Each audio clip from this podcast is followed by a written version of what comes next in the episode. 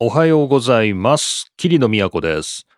桐野都のポッドキャストの研究第107回目をお送りします。今日は2023年10月15日日曜日の朝収録です。最近ブログを始めまして、桐ノートというですね、ブログが始まりました。このポッドキャストの研究で話している内容とも違うし、F1 の話でもないし、本当にどうでもいい話ばっか書いてますけれども、週にだいたいそうですね、週末土日に更新するぐらいの感じでやってますので、皆さんもしよかったら見に来てください。最新の記事は僕が椎間板ヘルニアと診断されたという話とかですね。あと Apple Watch の OS をバージョンアップしたらワークアウトがすごく良くなったとか、そんなような話が書いてありますので、もしよかったら桐ノートですね、ブログもよろしくお願いいたします。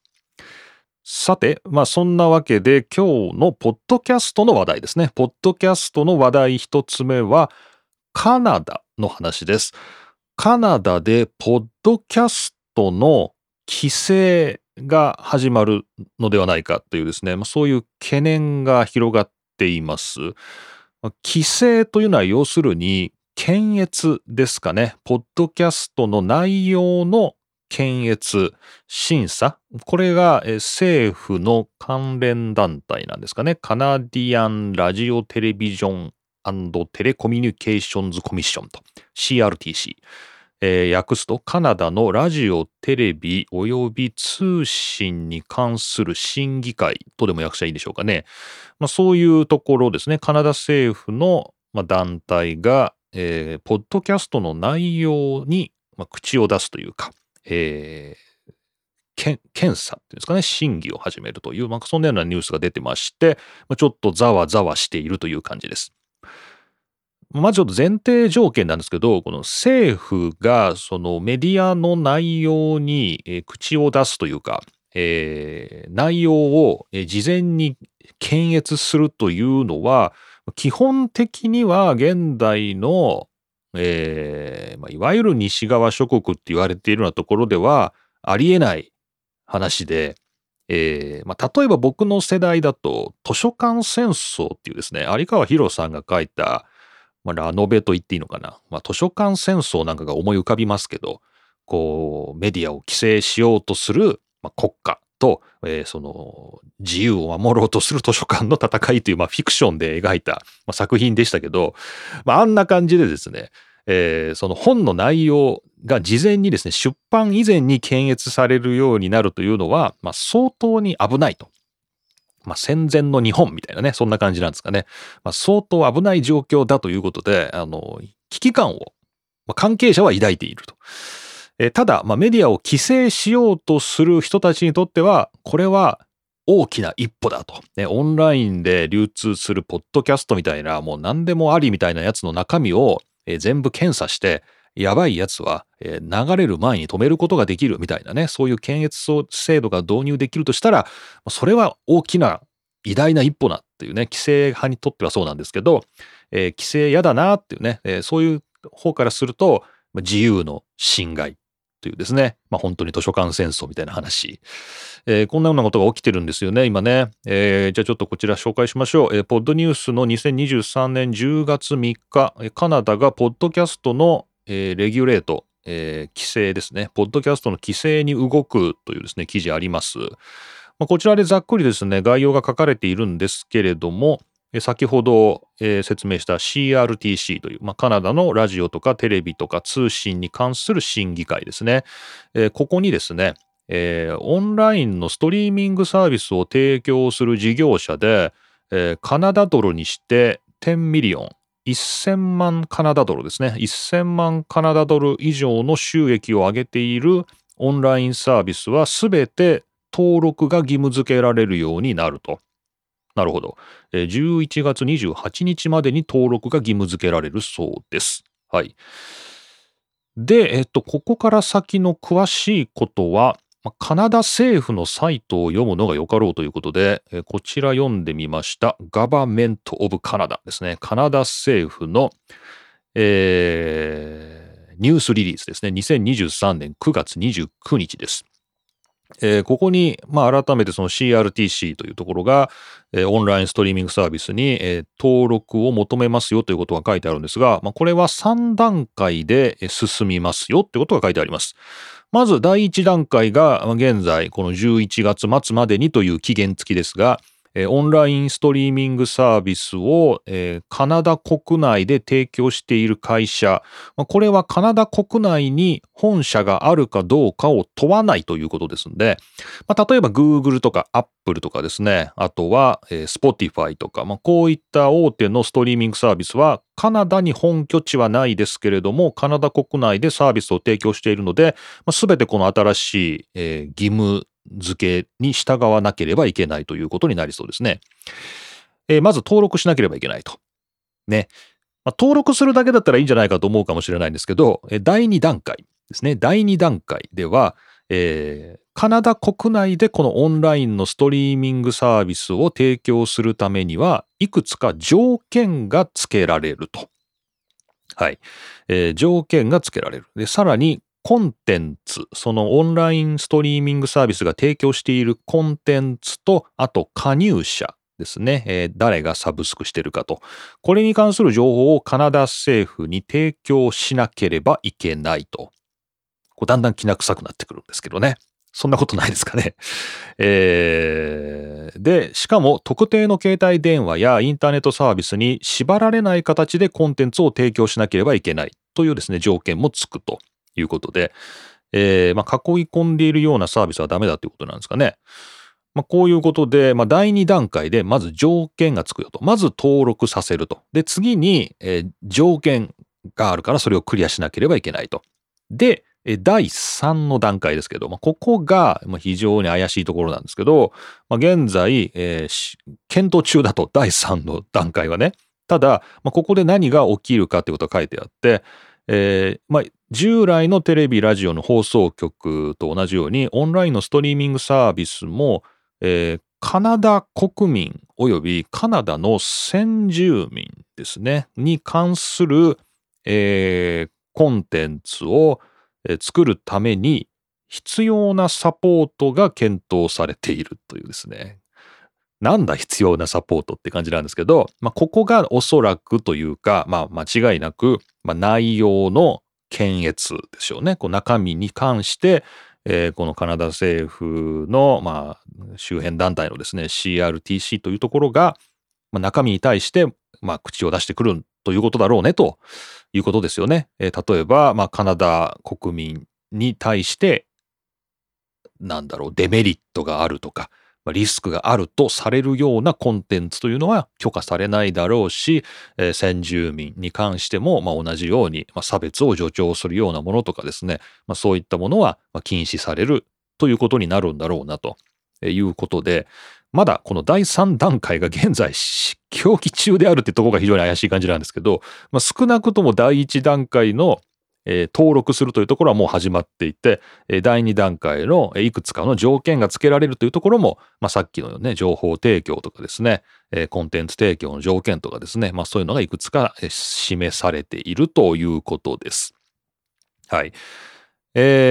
れに関しての、ポッドニュース側には珍しくですね、オピニオンというですね、ポッドニュース側の意見というのも付されていますので、今、カナダ政府のサイトから紹介しましたけど、もう一回ちょっとポッドニュースのですね、10月3日の記事に戻りますと、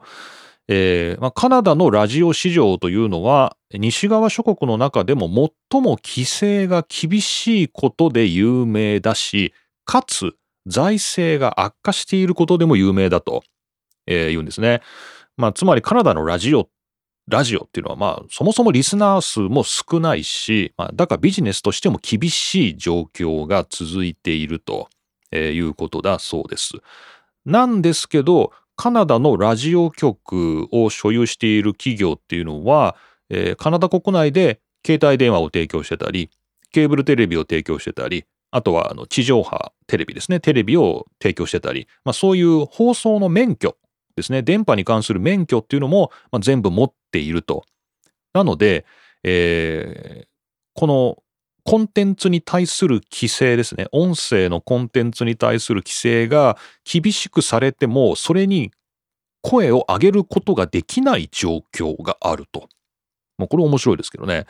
なので、まあ、例えばそのコンテンツのこういう検閲とかね、審査っていうものに反対だっていうと、じゃあお前テレビの免許取り上げるぞとか、携帯電話の免許取り上げるぞとか言われると困るし、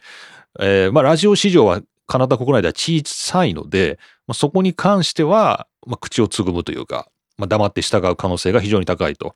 ただ、まあ、これはカナダにとって決して良い制度ではないと思われるというふうに、まあ、ポッドニュースは意見を述べていますね。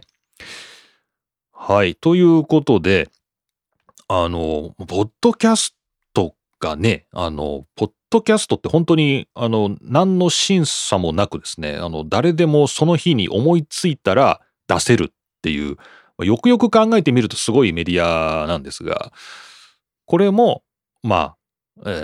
なんていうのかな、規制の対象になってくるというような動きが、まあ、あるんですかねっていうのが、まあ、今回のカナダの一件です。はい。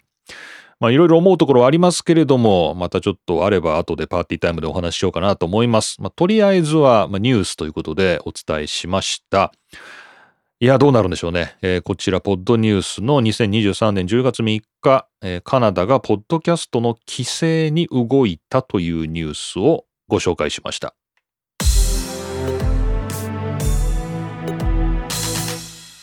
さて、2つ目のニュースは、Spotify ですね。Spotify のプレミアムユーザーに毎月15時間のオーディオブック利用券を提供へという、こちらテクノエッジの2023年10月5日の記事です。まあ Spotify のですね、まあ Spotify の話題はまたね、最近このポキケンでもよく取り上げるようになってまた動きがありますけれど、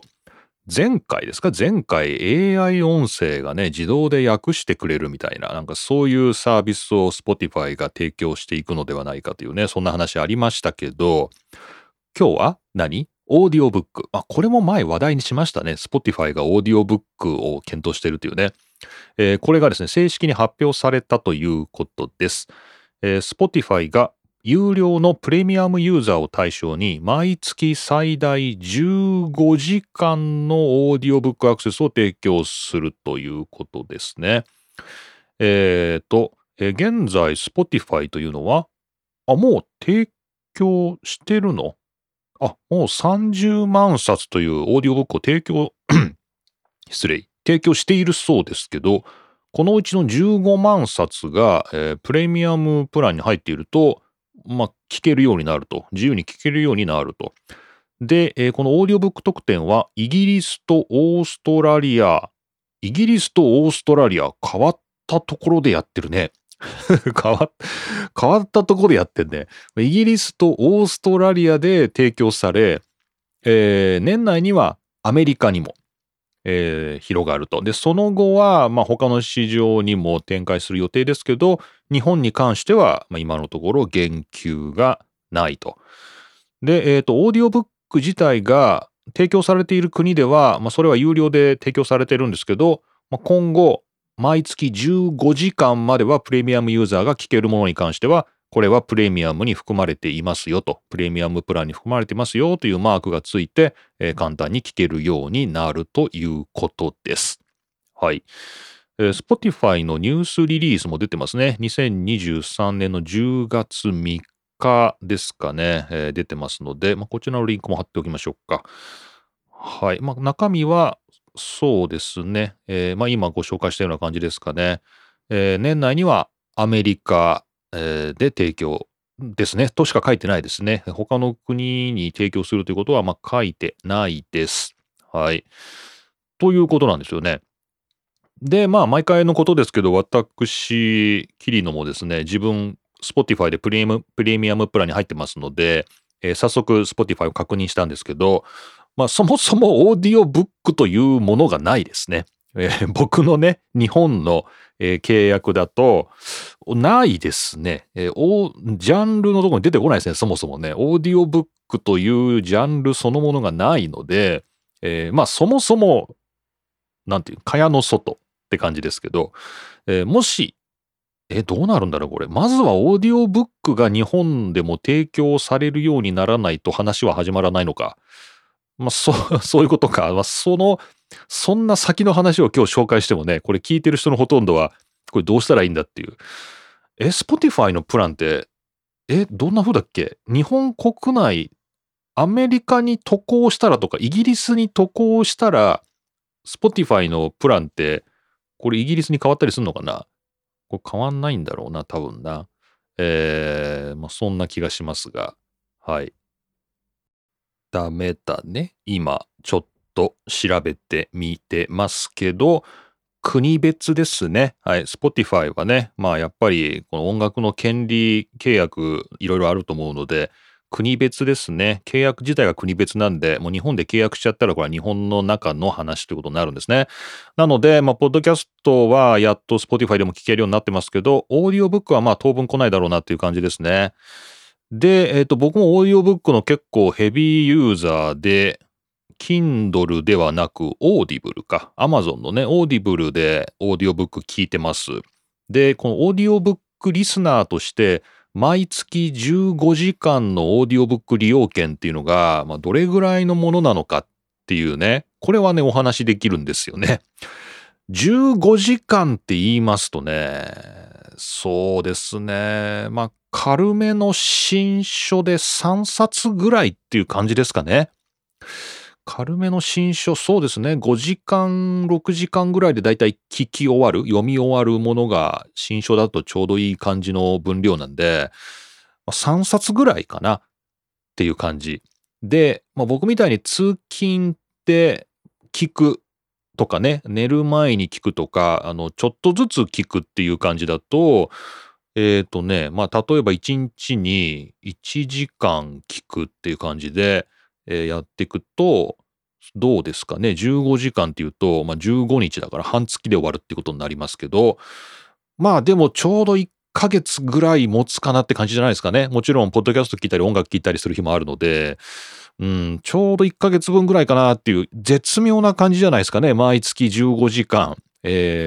だと。まあこれは僕にとって絶妙だっていうだけで、車で1日2時間通勤する人とかになるとね、これ全然足りないんですけど、まあ15時間ってまあ新書3冊分ぐらいかなみたいな感じです。もうハリーポッターとかね、そういうなんか超絶長い小説とかになるともう1冊で終わらない、1冊どころじゃないような、読めないぐらいかもしれないんですけど、新書だとね3冊ぐらいかなっていう、まあそんな感じです。まあそれが無料で提供できるというか、プレミアムプランに含まれるっていうんであれば、まあそれは素晴らしいことかなと思いますけど、またこれね、Spotify のビジネスモデルとしてはね、これどうやって儲けていくつもりなのかなとか、いろいろ思うところはありますが、はい。まあ、その辺はまたポキケンで追いかけていければと思います。はい。というわけでした。というわけで、こちらは、2つ目の話題ですね。Spotify プレミアムユーザーに毎月15時間のオーディオブック利用券を提供へ、テクノエッジ2023年10月5日の記事をご紹介しました。さて、そういうわけで、ここまでで、まあ、本題は終わりということで、この後はパーティータイムです。キリノのまよしな仕事にですね、お付き合いいただける皆さん、ぜひこの後も引き続きパーティータイムでよろしくお願いします。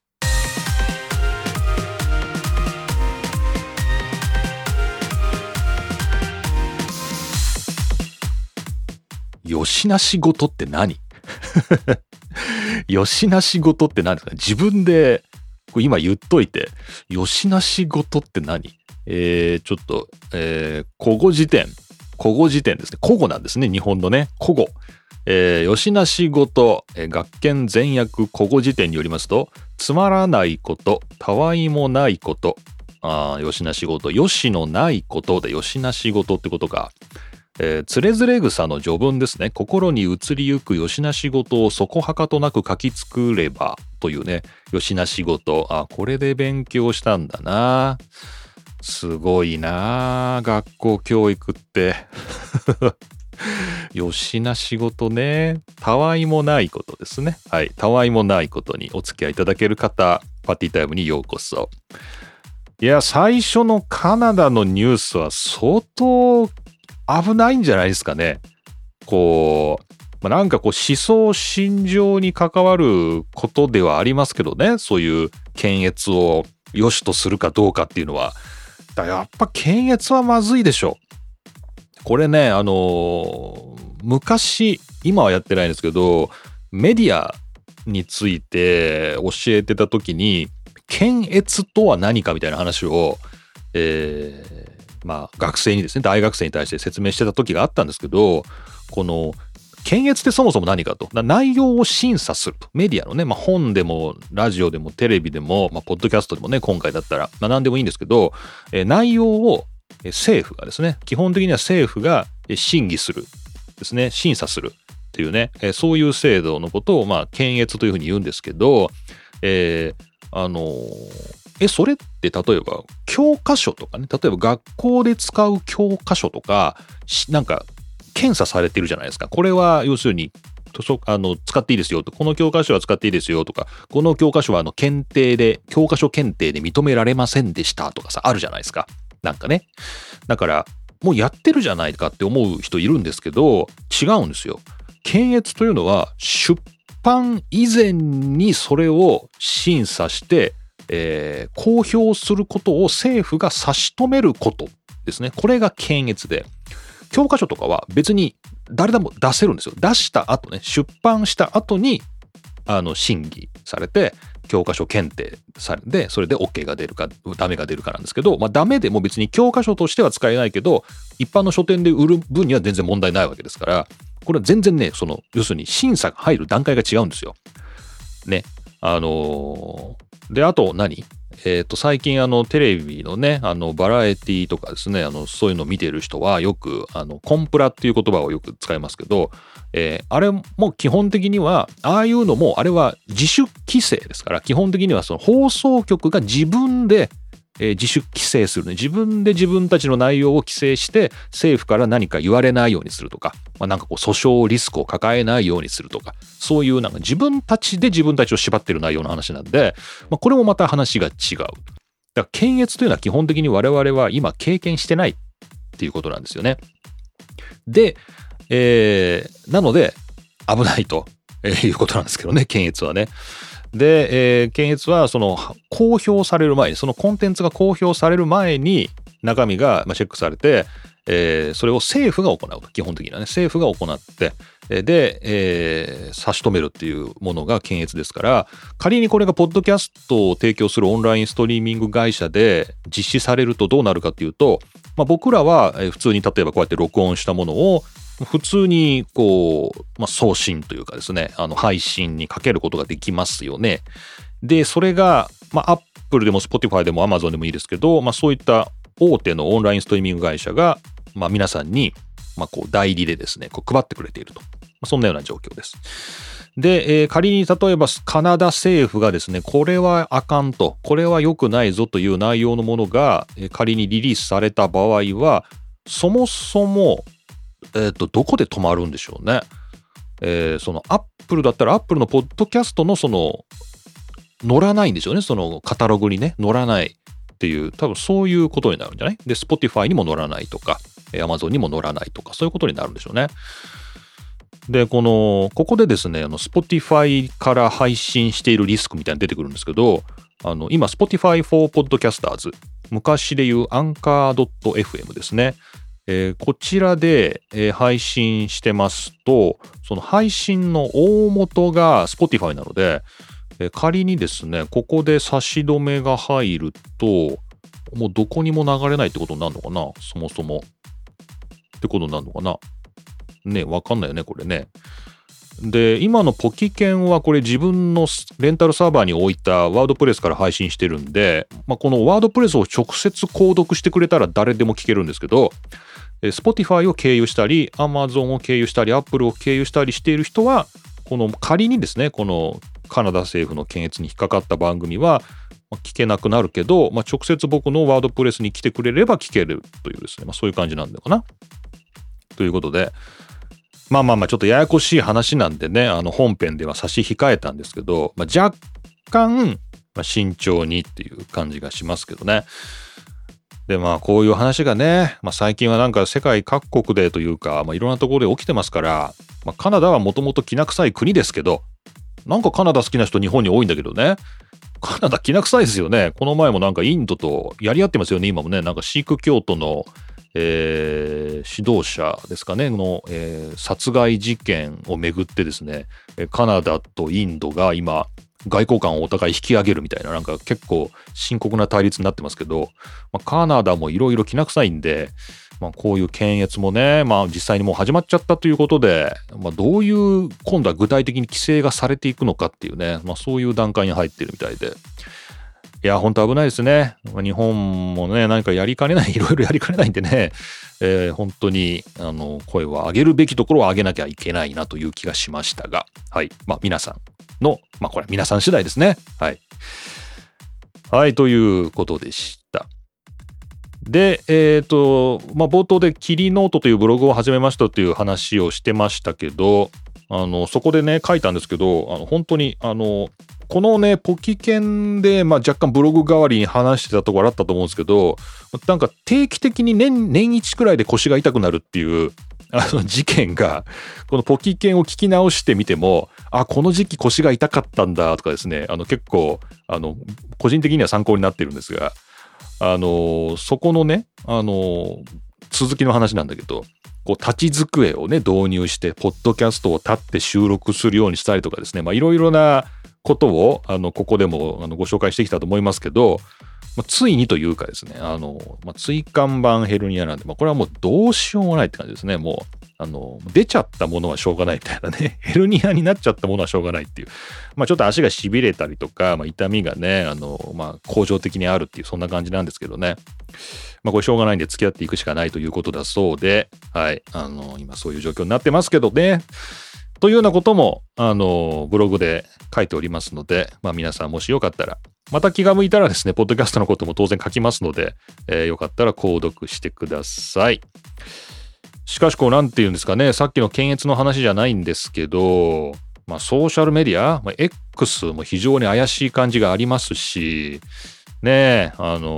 あ、ますますこう我々が自由にものを言ったり書いたりする場所っていうのはちゃんと確保しなきゃいけないなっていう感じがしてますけどね。はい。というわけで、はい、今日は若干シリアスな話もありまして、いかがだったでしょうか。もうあっという間に今年も終わりそうなんでね、皆さん健康には気をつけてお過ごしください。本当だよ。もう腰は大事にしてくださいね。本当にね。はい。というわけで、キーの都のポッドキャストの研究107回目お送りしました。また次回お会いしましょう。